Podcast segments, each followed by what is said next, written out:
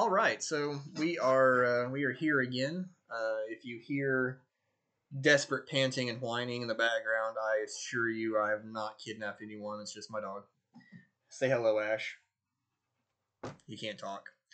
Uh, I've got uh, I've got a I've got a I've got a new guest host here with me this week. Uh, got my buddy Lee his song here. Uh, say hi, Lee.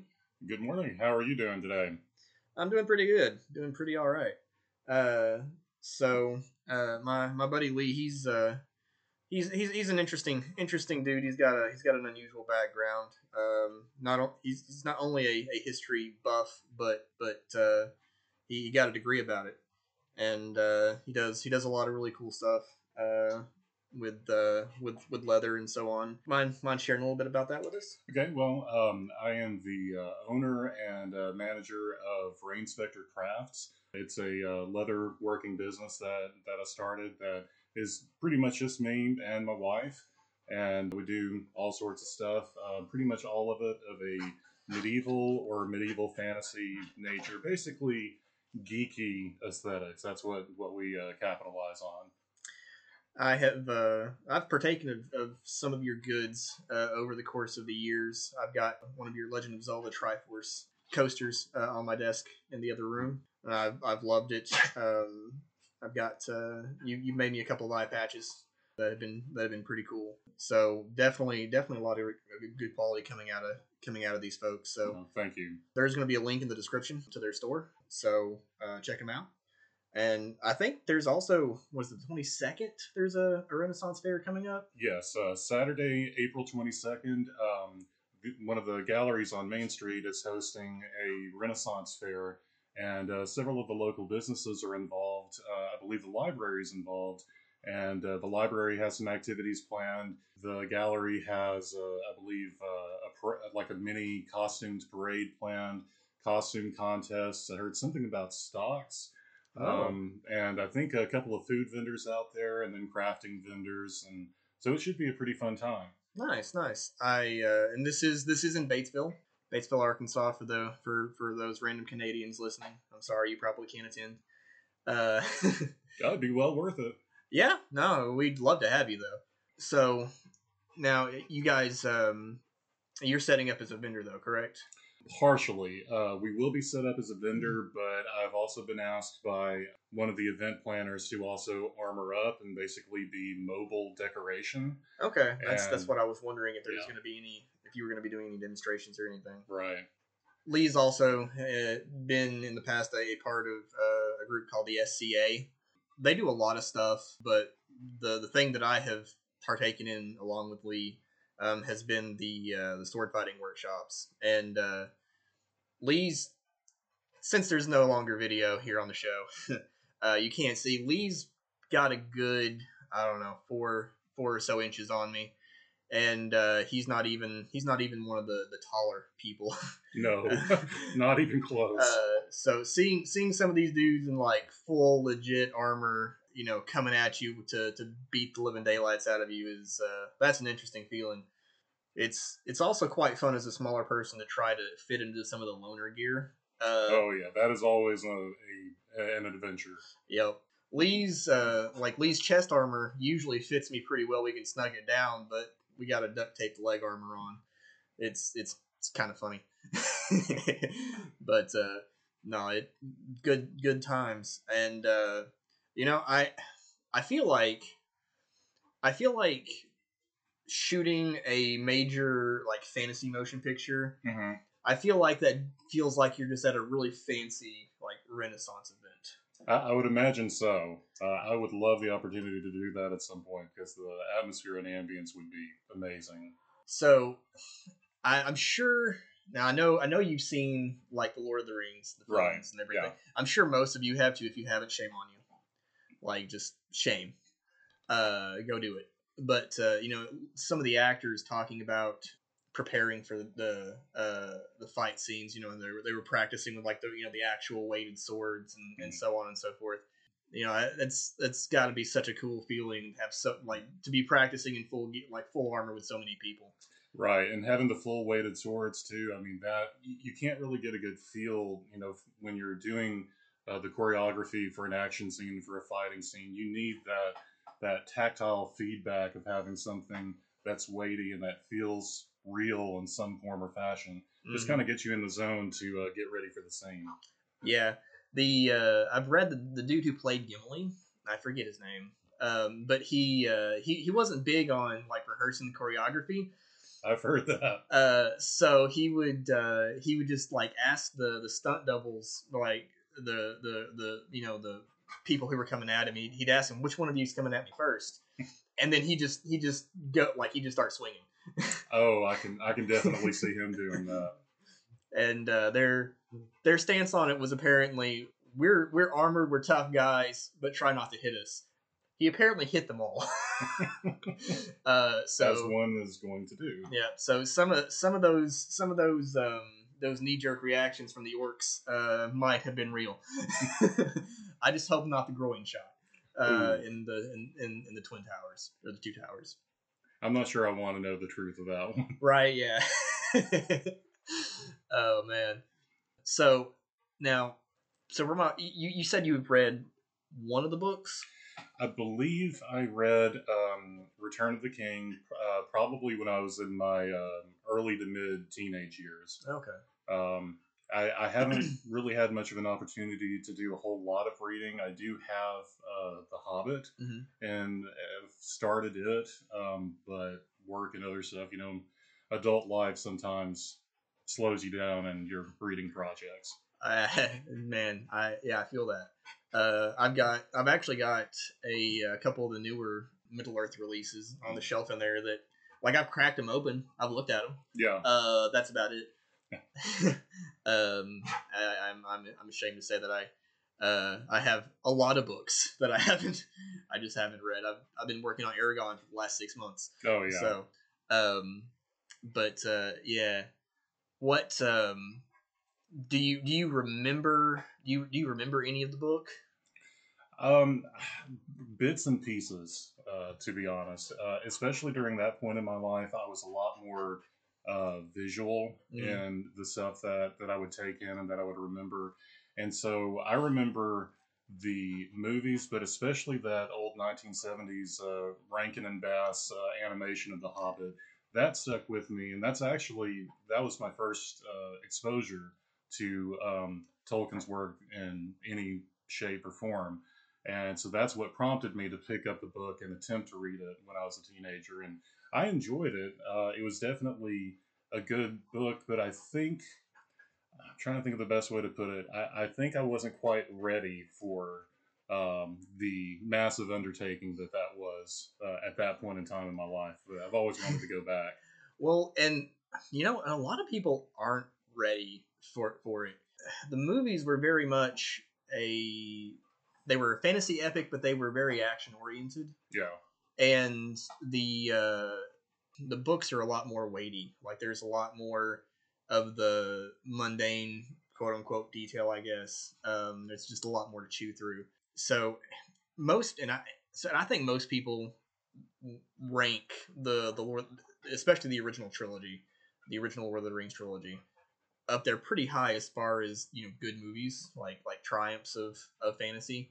Um, but uh, Tolkien's son Christopher, he actually didn't like him. Hmm. Uh, he he said he didn't think his dad would have liked him.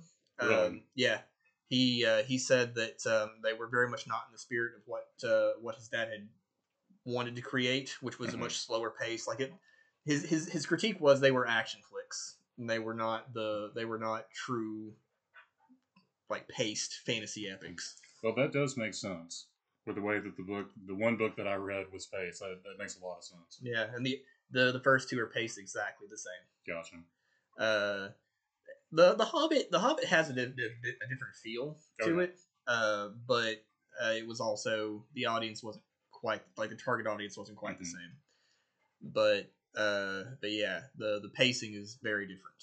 Um, so having having seen the the, the movies, both both the LOTR and Hobbit trilogies, and uh, th- I think you had said you've seen the Rings of Power I have.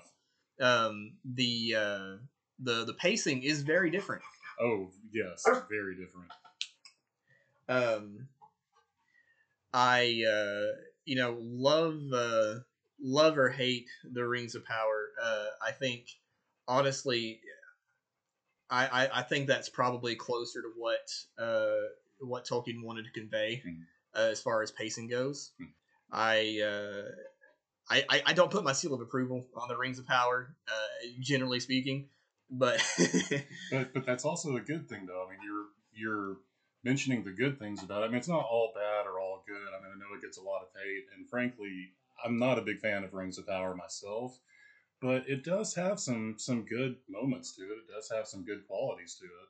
absolutely like I I wanted to like it so bad, and at some points I was like, they they really knocked this particular moment or whatever out of the park. Right. and how how could they have done so good here and then as a whole created such a travesty like i i know every every every fandom nerd on the internet has an opinion about adaptations oh, of course. uh and most of them are very strong one way or another uh love love love the adaptation hate the adaptation. They're very strong. Um but i think i think that for an adaptation to be considered a successful adaptation i think that it has to pass the very basic test where you should be able to take the finished product change all the names and then give it to somebody who's familiar with the source material and they should be able to identify it as the same property. In order to pass that test something actually from the source material has to be there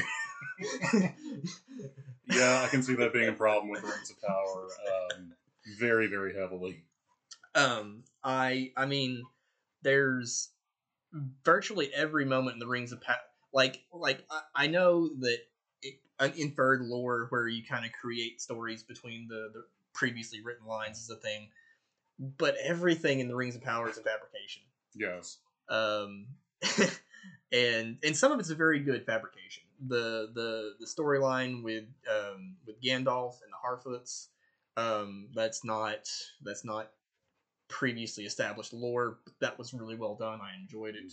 You know, they pulled out some they pulled out some really cool details, uh, like the uh, the ride of Sigin-tarâg. Mhm. Um, the ride itself doesn't exist, but Sigin-tarâg is a very, very obscure way of saying Longbeards Hmm. That they must have.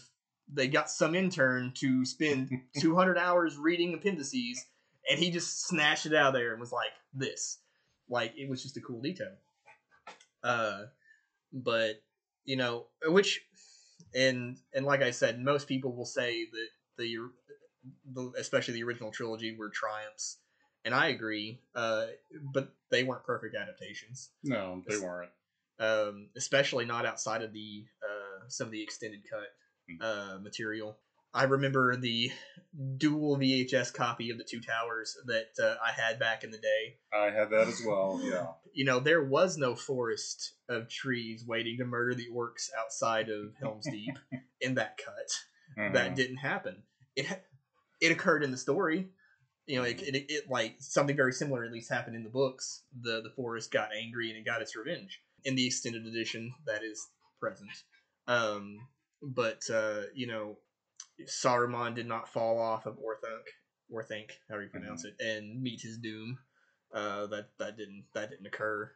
You know, there's there's there's a lot of things that just were changed for this or for that reason. Legolas didn't surf down a shield on.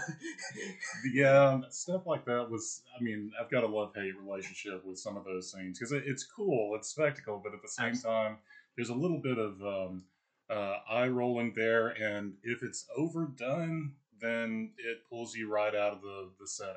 yeah, the uh, the the surfboard scene down the stairs at Helm's Deep was was one of those moments for me. I was like, "That's cool." I was like, "That's not practical. That's not a great war move." Uh, one thing that didn't make it, and, and this this was something that was covered uh, in pretty good detail in the the Return of the King book, that really didn't get touched on in the movies was uh, Aragorn's lineage as a healer Mhm. um, and like his full his full range of, of, of abilities. Um, and that was, which don't get me wrong, he got plenty of character development anyway. Uh, that was it was it was just one of those big things that I was sad didn't make it. Well, I mean, and for that matter, uh, correct me if I'm wrong, but doesn't Aragorn have an unusually long lifespan for a human? Uh, am I misremembering No, something? he he does. So in during the period of the Lord of the Rings, uh, he is actually 80 years old. Mhm. And you'd never know that watching the movies, like No. at all. But and it's not just that they cast an actor who was too young to be uh, the correct age. Uh, he actually looked like you know a young guy uh, in in the stories. So he's um, so so ages passed. The there was so Elrond and his brother. Elrond is of course Elrond the Elrond half elven. Um, he had a, he had a brother uh, who uh, I forget his name, uh, but he basically eventually the two of them were given a choice. Hmm. Claim one. You you can't claim claim one of your heritages. Either claim your humanity or claim claim Elven. Mhm. And Elrond chose to to to become an elf, and his brother became mortal. But he still had because of his Elven ancestry, he still lived a great deal longer uh, than Mhm. than most humans That makes sense. uh, and was essentially the founder of the human kingdom of Numenor. Uh, and so all the Numenorean kings, the, the royal line, lived a great deal longer uh, than most humans, uh, just kind of by this virtue.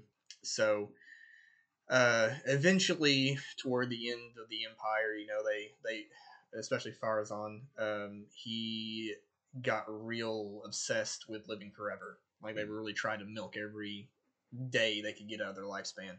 And I forget. Uh, I, I want to say. I want to say 400 and something uh, was like the longest. Uh, Mhm. but I, I, I could I, honestly I could be inventing that. uh, But, And- but it's lore like that that would have enriched the adaptation that is the Lord, of the Peter Jackson Lord of the Rings movies. absolutely. because you have no sense of that. I mean, and I remember when I was watching it, um, the the lore behind uh, Arwen's uh, decisions hmm and um, her interaction with Aragorn. I mean, sure, it was kind of generically, you know, romantic medieval fantasy, but you don't get the full weight of what she is choosing to do for Aragorn. You don't get the full weight, really, without some knowledge of the lore behind the story. Um, because I mean, watching it, yeah, I'm sure it's serious, and and you know she's making a, a huge decision, but it wasn't until I started digging into some of the lore that it, the weight of it really impacted me, and it's like, okay, this is this is really deep. Yeah, and so in the in the movies, you know, Aragorn is kind of portrayed as this as being very reluctant to embrace his sort of uh I don't I don't want to say destiny, but but the his birthright uh, as king. Mhm. Uh, that's not that's not really that's not really it's not really so uh, in in the books. He's um he's very he's still very aware of it. It's not necessarily something that he's like, oh yeah, I can't wait to be king. Uh, but it's um you know he knows that's what he's going to have to do eventually Yeah, uh, and that's that's basically his what he's meant to meant to do. And you know, instead of um, instead of Elrond having Narsil reforged and bringing it to him at the mountain, Aragorn actually like has it reforged himself. Um, and there's so uh, scene at Helm's Deep where Aragorn tosses Gimli onto the to onto the bridge yes, um, there's actually a uh, an extra bit there where Aragorn actually invokes some magic out of the sword, Hmm. and it's kind of like Gandalf's like lightning smack. Um, are you talking about in the book? Yes, Okay. yes, best best I remember. Um, so yeah, and that once again that didn't make it. It was still a fantastic scene. I.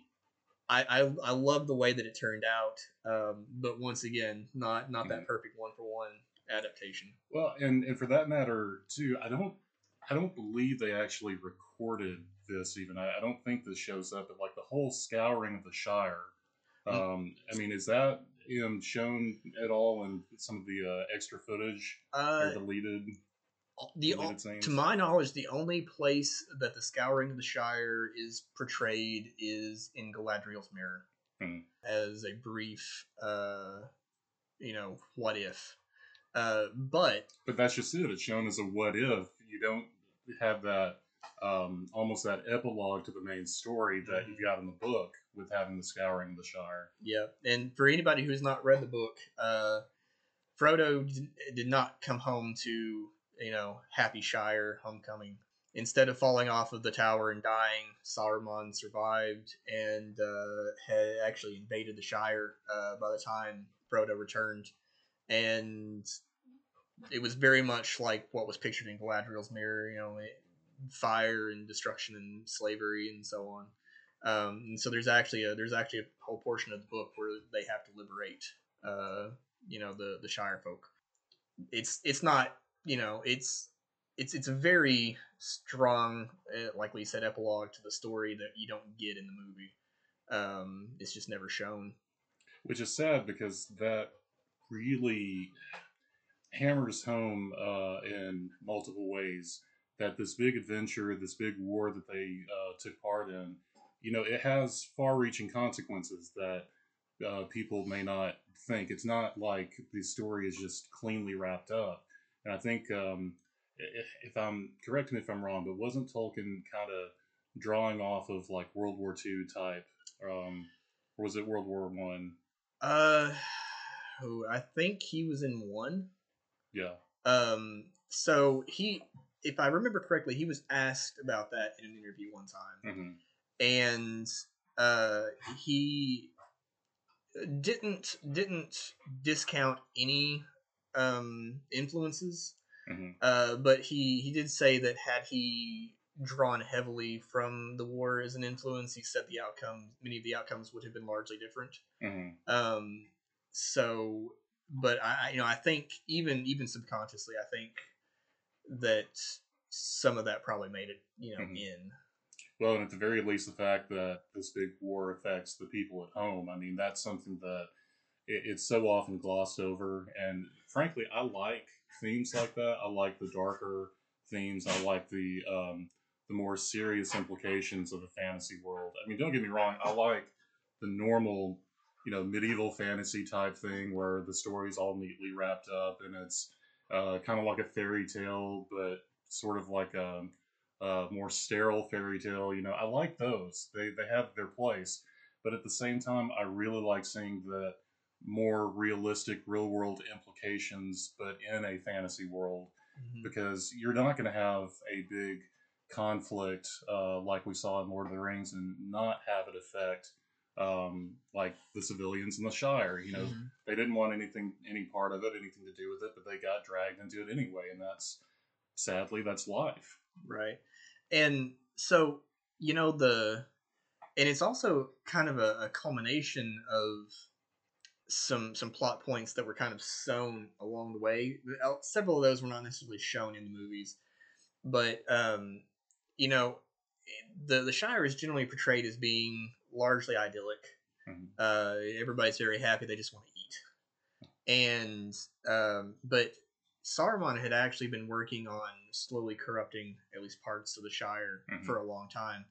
Um, in the extended editions, um, after the Ents uh, take Isengard, uh, you you see Merry and Pippin uh, like they had like find all this food and and and pipeweed and stuff, and most of, if not all of it, came from the Shire. And so Saruman had actually been trading with the Shire for an extended period of time and had been trying to corrupt some of the the Shire families with greed and causing them to price gouge and stuff.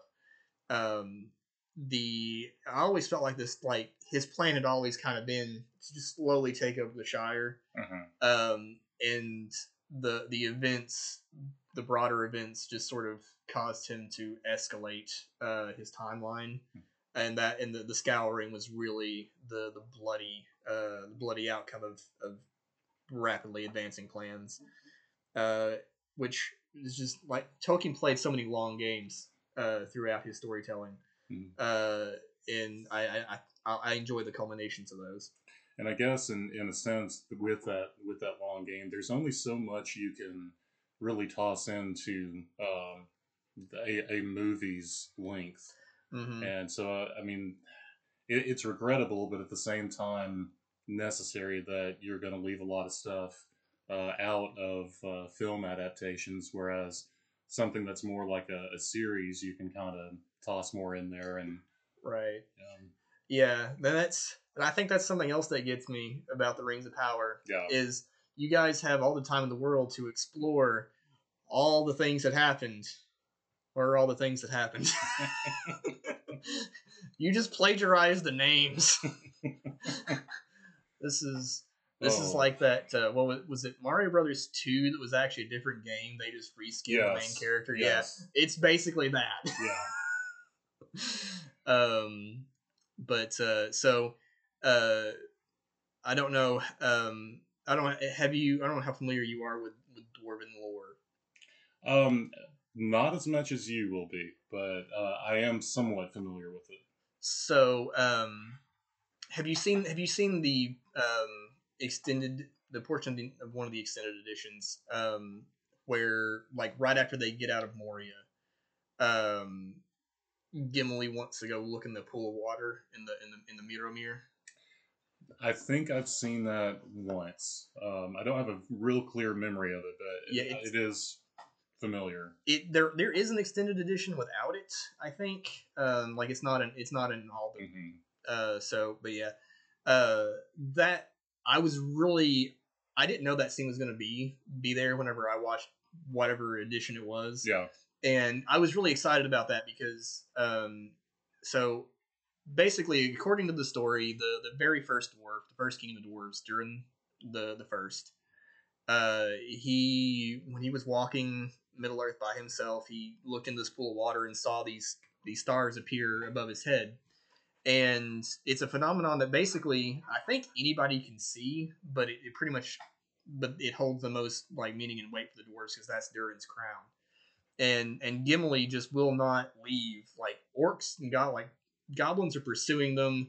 There's a Balrog down there somewhere. But by lordy, I'm looking at this like I'm looking at this little pond. Uh, and there's a there's a song uh, called Durin's Awakening hmm and uh, there's a, um, a I guess it's a group, um, and I can never pronounce their name. Um, I'll I'll try and put it in this in the description. Um, but uh, they they do a very awesome epic uh, of of the song, and one of the things in, in, in the song is you know he talks about how he he looked down into the mirror mirror, and um, uh, it, I, I love that song so much. I think I know the song you're talking about, and if it's the one that I'm thinking about, oh gosh, I listen to that song so often, like on the drive to work and stuff. I have it playing on my phone. I'll try to harmonize with it and uh, sing with it. I think they've got these really uh, beautiful bass and tenor Mhm. voices, and the the imagery, even for someone who's not as familiar with dwarven lore, the imagery that the words and that the music put together is just stunning. It's like I'm driving to work, but my mind is no longer stressed about work. I'm enjoying the the atmosphere and the ambience and the imagery that the words and the music are, uh, you know, putting in my head. Yeah, it's it's it's it's strong stuff. I, I, I love it, and they uh, I believe they also have a version of the uh, the song from The Hobbit, uh, the dwarves the the dwarves sang um, about uh, the coming of Smaug and so on uh, over the Misty Mountains. Yeah. called, uh, the or yeah, over the Misty Mountains. Um, and it is long. hmm Like it is forever. Like like I, I have I can remember up through the first I don't know two or three verses, hmm and then the next seven verses I'm out. Yeah. I can't remember. Uh, but it's but also so very good. Um, Well, and and music is such a big part. The not not just the music, but the the poetry uh, as well as the music is such a big part of Tolkien's works. I mean, I remember one of the things that stuck with me so much about the old Rankin and Bass um, animated Hobbit movie was the music. Uh, you know, they had a version of uh, Over the Misty Mountains, and they also had um, was it uh, The Greatest Adventure and uh, lots of different music in there that was just that it transports you into this other world and it it's the escapism that we so desperately need sometimes in our modern lives. Yeah, for sure, for sure. I, I, I'm I'm musically challenged. I, I, you know, there's there's probably a lot of nuances to to a lot of the stuff that that's completely lost on me. hmm Uh, but uh, I, I I know enough to know that it's it's fantastic, and if you haven't checked it out, you should Yeah, definitely. do it. They also have a very long uh, song of Eärendil um, Ah, yes. thing, which is really pretty. I actually listened to that on the way over here. Oh, did you? Yeah. Getting getting in the mood. Oh yeah. man the uh so i backtracking just a bit i think that one of the few times that i like like i said i i, I watched the whole thing. I didn't enjoy the rings of power. Right i enjoyed it but i didn't like it. But the one of the few things that made me just absolutely just n- rage uh so one of the one of the like cornerstones of I don't want to say dwarven lore, but at least Longbeard lore hmm is um Durin uh is referred to as Durin the Deathless. Um and so Durin the according to their lore, he will be reincarnated seven times or reborn seven times. And the um the final the the final uh, reincarnation will be the one that leads the dwarves during the ends of the end of days, basically. Which, if if anybody noticed, there's Elrond's friend Durin, and there's his father Durin. You can't have two Durins at the same time. That's not how reincarnation works. Uh, grump. Oh, there there's a lot of lore problems with that show. Yeah, the and and for anybody who who has been the entire time pointing out that my claim that n- that the, n- there were no actual events from the stories portrayed, and here anybody who's saying, but the rings were forged.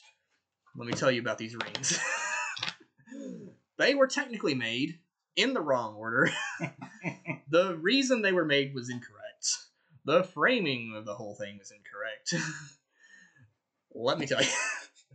No. Um. Well, and for that matter, I, at, at risk of sounding uh, ignorant of the source material, I, I don't believe there was anything about uh, booby trapping a volcano to terraform a large region into. oh, Oh. you're making a face, Billy. What? There was not. so um, while while that was a uh, it was an interesting idea. yeah. I, I you know had it been any other region in Middle Earth, uh, I would have been really into like like I don't, I won't say any other region, but had it been any other property, I'd been like that's really cool. Mm. Uh, but um, Mordor um, had been a desolate land of fire long before um, this period of time, back Mhm. dating back to the First Age. yeah. Um, uh, the the first Dark Lord, um, Morgoth, um, had uh, I believe actually given um, Sauron that volcano as a home. Like Sauron actually lived there uh, during the First Age. So, then the Rings of Power takes place during the Second Age, hmm supposedly. Um, so yeah, the the terraforming of of, of Mordor, uh, not not lore friendly. Yeah, and it, it also doesn't help that one of the most iconic shots in the show of that is Galadriel just standing, standing right in the middle and getting hit by, I don't know, a pyroclastic cloud, and then no injuries. You know, when it falls up. Yeah. I mean, She's just dirty. yeah. I mean, there's plot armor, and then there's, oh, good gracious. Yeah, yeah. I yeah, I don't you know, a lot of people a lot of people didn't like Galadriel as a character hmm in in the story and and the Galadriel we get in the Rings of Power is a very different Galadriel uh, than what we have in um the Lord of the Rings. Yeah. Um, I will say that three thousand years uh, does a lot to change people. And that, that's fair. That that is fair. Um, but she shouldn't be standing. Like, Mm. like she was not. She was not the the amazingly powerful witch uh, queen that we see in Lord of the Rings. Uh, she was. She was just a really skilled elven warrior, Mhm. and uh, she definitely should not have walked away unscathed. You know, and, and with her characterization, I've, I've wondered something. I mean, people criticize um, her character uh, for being arrogant, for um, being um, haughty, for um, uh, being willing to leave some of her compatriots, like in the, the first part of the, the show, because of her obsession. Um, the thing is, is she supposed to be really likable? or is she supposed to have character flaws? I mean, I can I can see both sides of it to where people don't like her, but then at the same time, it's also giving her some room to have some character development. Now, Mhm. sometimes she acts contradictory. Yeah, Um, she'll preach one thing, but then turn around and do another in like a scene or two later. right. Um, and and I think I think to some degree people I mean part of it I think is that everybody views Galadriel as the the figure from the movies. And they're like it's just kind of a, a culture shock seeing wee bab Galadriel basically. Uh but you know arrogance arrogance is a pretty common vice of, of, of elven kind. Even even to the to the ending of the elven of the age of elves in the third age i mean there are still a number of of elves who who, who are holier than thou. Um certainly fewer just by virtue that most of them have moved on to the undying lands.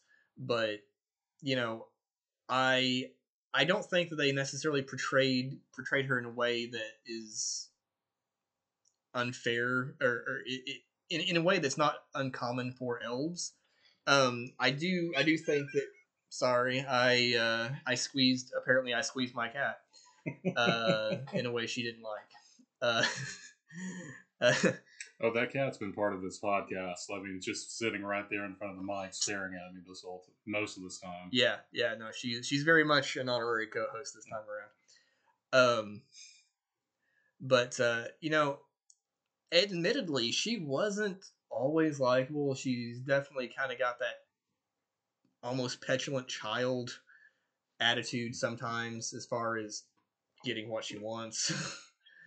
um but But is that necessarily? I mean, I know that makes it hard to watch at times because it's like, okay, she's supposed to be the main character one of the main characters, uh, and supposed to be likable. But at the same time, this is a series, so their plan, I'm sure, is to have more character development. right. And um, you know, and that's the other thing too is you're going back to what you were saying about the original Lord of the Rings uh, movies not being perfect adaptations and having character differences. Aragorn being reluctant in the movies, but not as much in the books. Do we do we get too harsh with our uh, the new adaptations? Do we look unfairly at say Galadriel's characterization in Rings of Power compared to uh, the Lord of the Rings movies? Galadriel, do we look at her through an unfair lens um, because nostalgia? Because that's what we're used to. But then you got people who read, like you, who read the books and can pick out where the Peter Jackson movies weren't quite right, but we still enjoy those movies. So Yeah, I think me and which and this is something that we've talked about on the show a little bit before. I, I think adaptations kind of as a whole don't get a fair shake. Um just by virtue of that's not how it was or or this is um this is not how I uh I understood the character or whatever. Um and I'm I'm typically in the camp of I want I want as close to the one for one uh re like translation as I can get. But I also recognize that no adaptation's perfect. And so I'm I'm o- typically I'm okay with good enough. Uh um I guess I should have been filming video for this because we would have gotten so many views off the cat. uh, but I don't. I don't know. I I think that I think they're going in in a, in a really. I, I honestly I, I think the way they're going with Galadriel and her character, I think it's not only viable. Uh, I think I think it's actually kind of cool because, like I said, like three thousand like there's thousands of years between the events of the Rings of Power Mhm. and um the the time that you know she settles into um uh, Lothlorien. So I uh, things thing you know there's a lot of story to tell there. There's a lot of development that can be told there. I, I think you said it well when you said that you enjoyed it but didn't like it. Yeah. I, I think I'm in much the same boat because there are a lot of criticism that I could toss at the show, and there were some things that made my eyes roll and were just really pretty bad. Mm-hmm. But at the same time, when season two comes out, am I going to watch it? Yeah, probably. I mean, I've seen worse. There's absolutely worse out there. I I have not signed myself on for watching the second season Mhm. yet. Um, I did hear that that rumors, uh, maybe even maybe even some initial confirmation that uh, Orlando Bloom will be repli- reprising his uh, role as Legolas Oh, uh, that'd be cool. in uh, the second season. Uh, It's gonna I- be weird because of how much older he's gonna look, though. yeah, I'm not.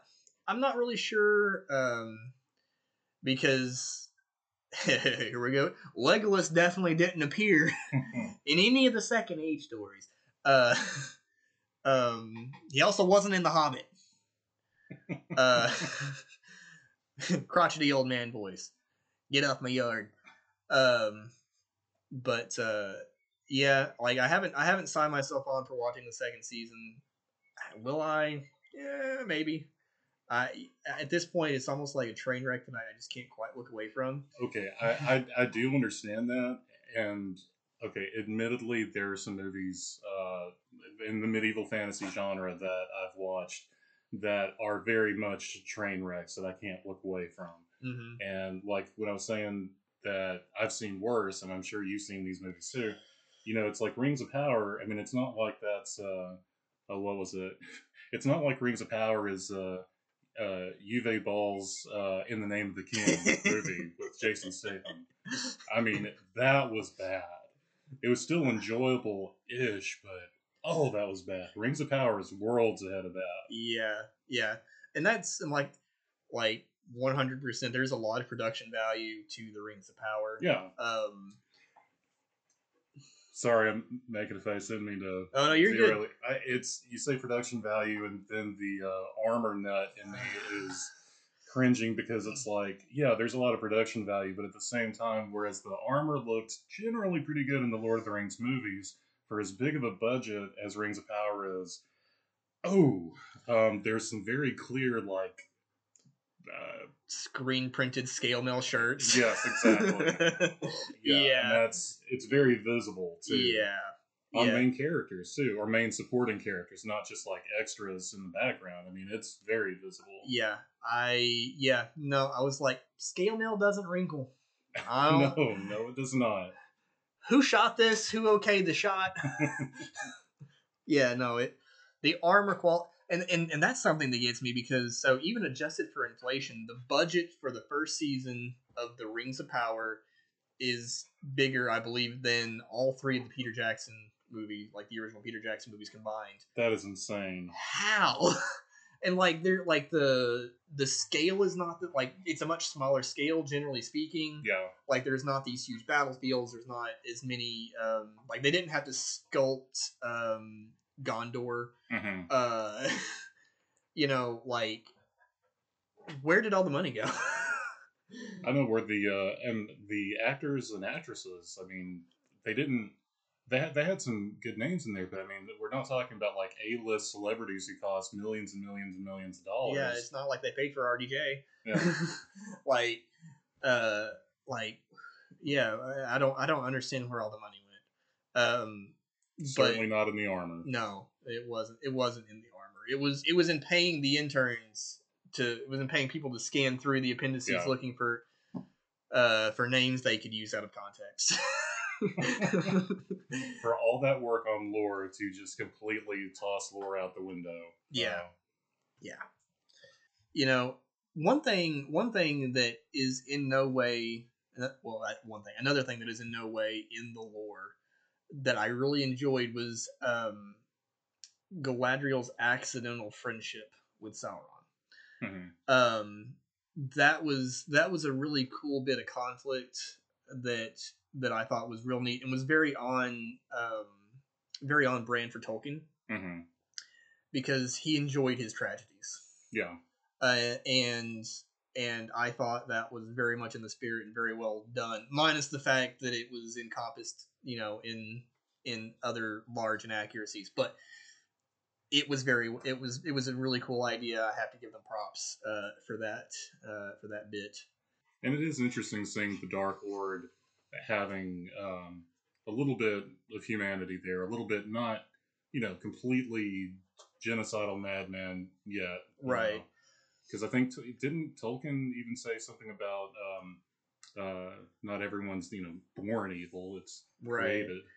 and so and that's and that's something that i think a lot of people like kind of miss about what about about lotr or in, in middle earth in general is everybody's like oh the elves are arrayed against the forces of darkness they're all good no there were there were evil elves Mhm. like like there were there were elves that did objectively horrible things uh there were men who did objectively horrible things there was um somebody somebody that I think will probably wind up eventually seeing in the Rings of Power, the King of Rune, Hmm. um, was actually so evil. It was said that that Sauron was actually kind of afraid of him.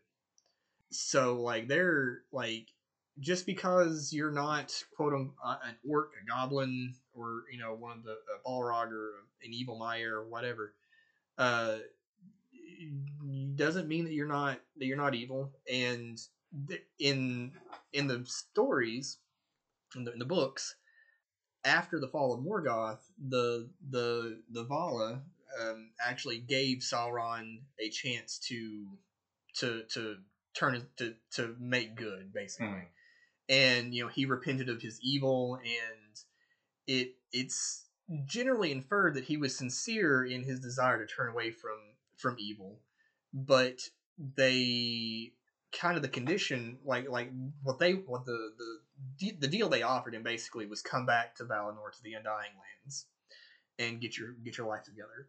And he was afraid in fear of returning to the Undying Lands and basically being imprisoned and facing reprisal, he stayed in Middle Earth and eventually went back to his old ways.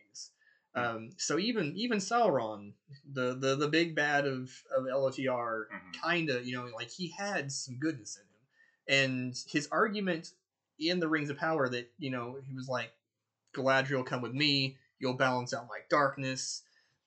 Like that's that's pretty toxic. Don't do that. But Right. but like honest, I could see I could see the character his character believing that. Mhm. Like like I could see that being an honest effort on. Well, let, let me ask you something in a similar vein. Um, what did you think about the uh, Uruk in Rings of Power? And you have that one decidedly uh, dark elf leader of them. I forget his name, um, but he's trying to make them a home. You know, they're bad guys, but at the same time, you can tell he has an immense compassion for his people.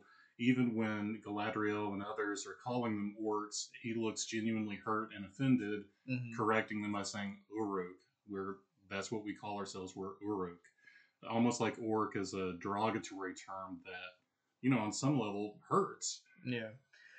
And so that was that was an interesting bit of storyline. So if you're the uh and and that in, in a way is lore friendly um because uh orcs so Tolkien Tolkien was a great lover of um what we would generally consider Norse mythology. Mhm.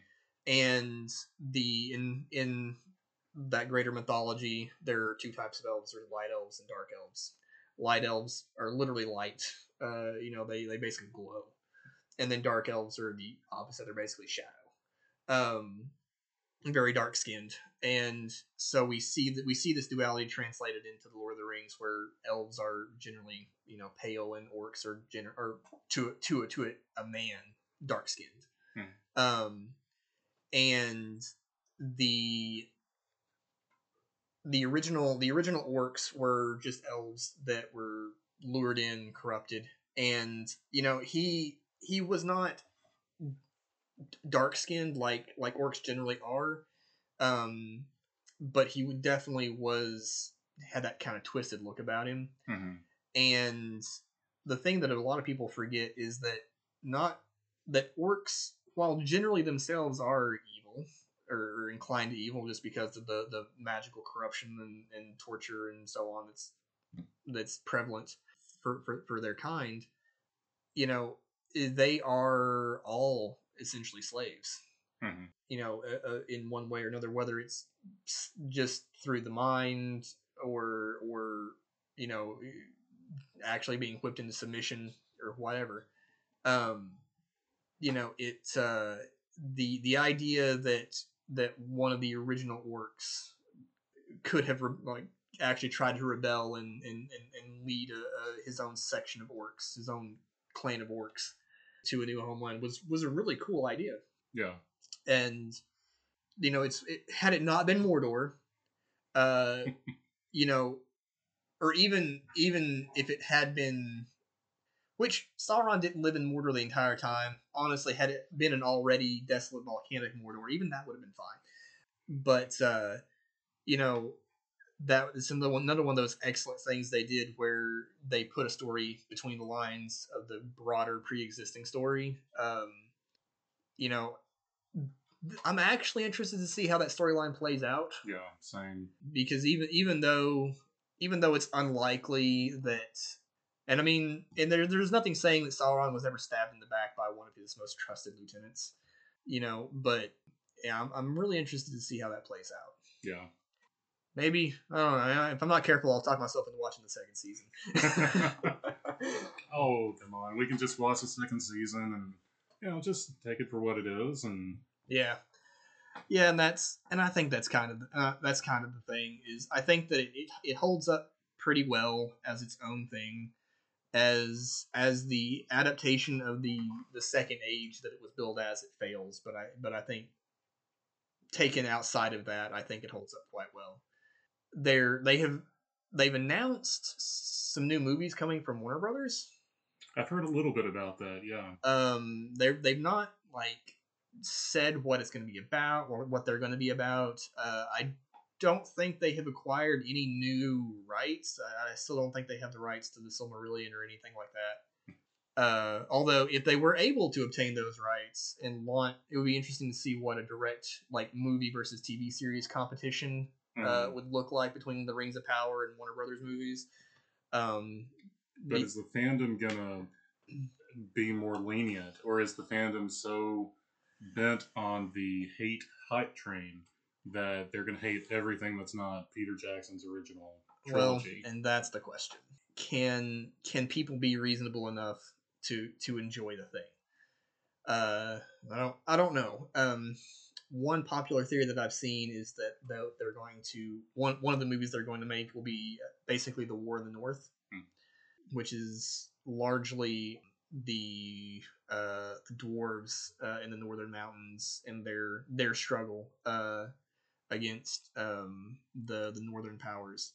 Uh, because honestly, had it not been for them, there would have been a, another sizable army uh, that would have contributed to the to the invasion of Middle Earth that possibly might not have been able they might not have been able to overcome.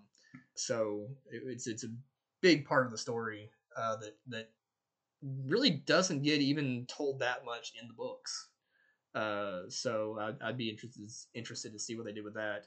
And then there's there's actually an anime movie uh, coming soon.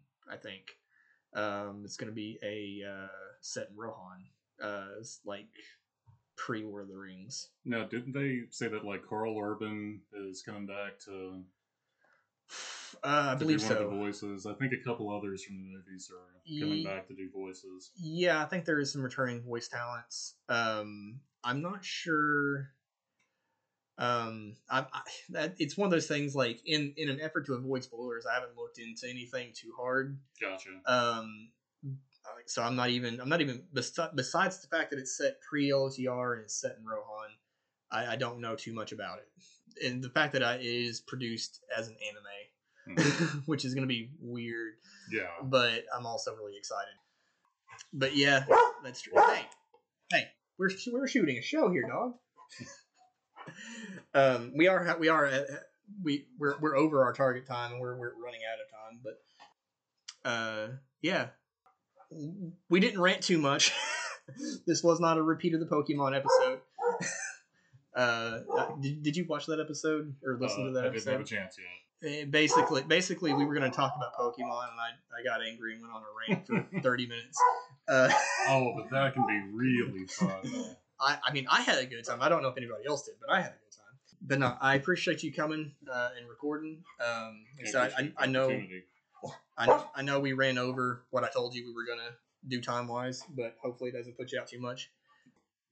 But uh, hope to have you on back on the show again uh, in the not so distant future. I know you've got I know you got some vendory things to do, uh, so it'll be be a bit, but we'll have you back at some point. I don't know what we'll talk about. Maybe maybe Doggo will maybe Doggo will pick a, pick a topic for us. What do you think about that? Treats. We're talking about treats.